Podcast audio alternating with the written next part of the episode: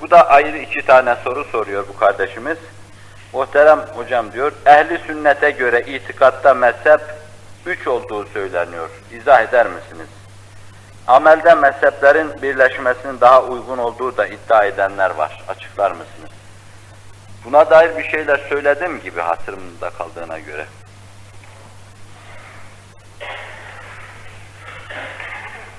O zaman da arz ettiğim gibi kısaca tekrar arz edeyim. Mezhep bir yol demektir.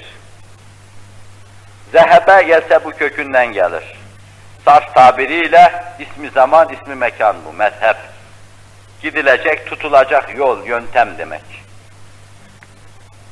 Büyük kimseler ellerindeki prensipleri, hakikatları anlamak için cehd sarf ederler, gayret sarf ederler. Ve sonra kendi kendine bir anlayış çıkar o prensiplerden, naslardan, delillerden. Bunların anladığı şekli bunlar yaşarlar. Bunlara iktida edenler de arkasından yaşarlar. Böylece mezhep zuhur ediverir.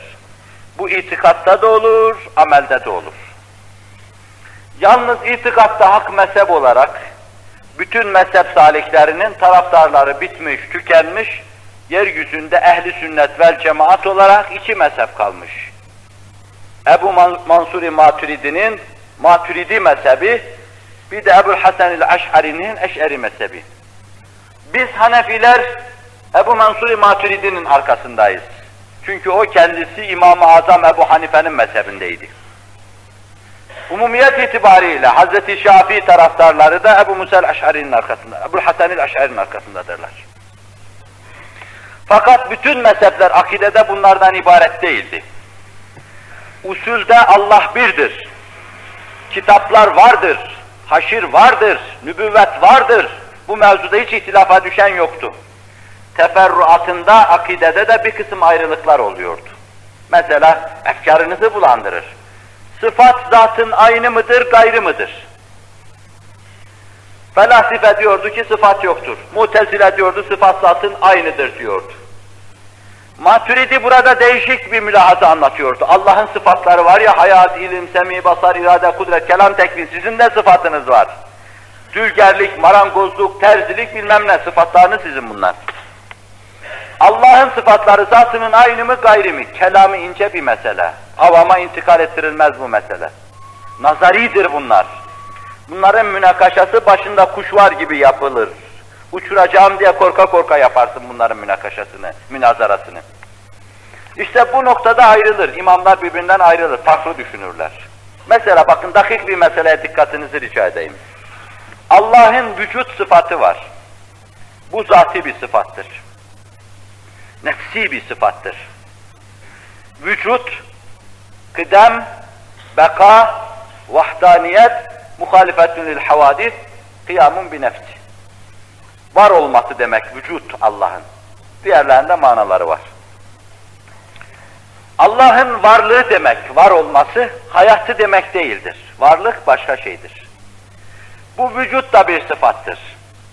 Vücut zatının aynı mıdır, gayrı mıdır? Ayrı düşünebilir miyiz nazari olarak? Vücut zatın aynıdır dediğimiz zaman da demek varlık zat-ı ecelle alanın aynı. Birisi buradan hemen bir çıkış yapar şöyle gider der ki, bütün varlığı ona hassettiğiniz zaman da siz farkına varmadan panteizme gidiyorsunuz. Neden? Varlık sadece ondan ibaretse şayet onun dışında varlık tasavvur edilemez. Varlığın aksedişini de görmek lazım. Bu da vücut zatın gayrı olmasıyla olur belki. Veyahut da eşarilerin dediği gibi ne aynıdır ne de gayrıdır demek suretiyle olması lazımdır. Mesele çok dakiktir esasen. Mesele aktamdır. Ayakların kaydığı bir nokta. Teftezani'nin dahi ayağının kaydığını bu meselede iddia eder. Teftezani emsalini kaydetmek mümkün olmayan bir zat. Böyle dakik ve ince meselelerde farklı mülahazalar titizlikle ortaya çıkmış. Ve bundan akide mezhepleri meydana gelmiş. Çok cüz'i farklılıklar. Allah'ın varlığı sıfatları falan değil. İşte bu sıfatların böyle nisbi, izafi durumlarında ortaya çıkan bir kısım münakaşalar, teferruatta bunları farklı düşünmeye sevk etmiş. Bu imamın arkasından giden onun gibi düşünmüş, onun arkasından giden onun gibi düşünmüş. Ben ellerimi kaldırırken böyle yapıyorsam, beni en büyük bilenler böyle yapmışlar.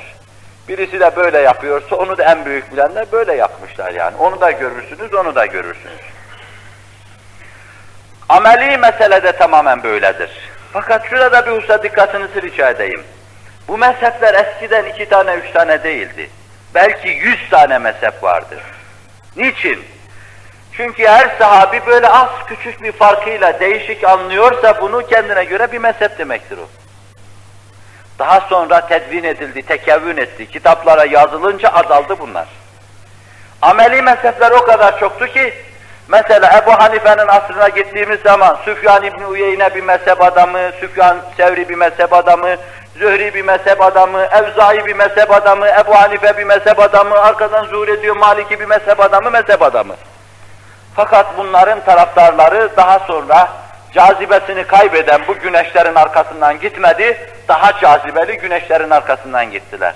Kala kala tayfasıyla, etrafıyla Ebu Hanife, Numan İbni Sabit, İmam Şafii, Muhammed İbni İdris, İmam Malik ve aynı zamanda Ahmet bin Hanbel radıyallahu anh'ın hazaratı kaldı. Dini mübini İslam'a hizmet ettiler.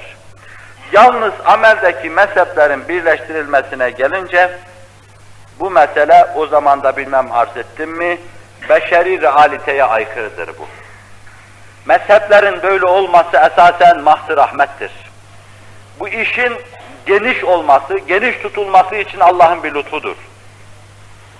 Mezhepleri hiç birleştirmeye lüzum yok. Hepsiyle Allah'a gidiliyorsa birleştirmeye lüzum yoktur. Tehlikeli olan mesele mezheplerin birbiriyle münakaşa yapmasıdır. İhtilaf edeceğim derken muhalefete düşmesidir. Birbiriyle vuruşma yapmasıdır. Böyle olmadıktan sonra mizaçlar, meşrepler ayrı gittiği nispette mezheplere ayrı müteala etmede fayda var. Bunu ariz ve amik arz ettiğim için yeniden üzerine dönüp durmayacağım.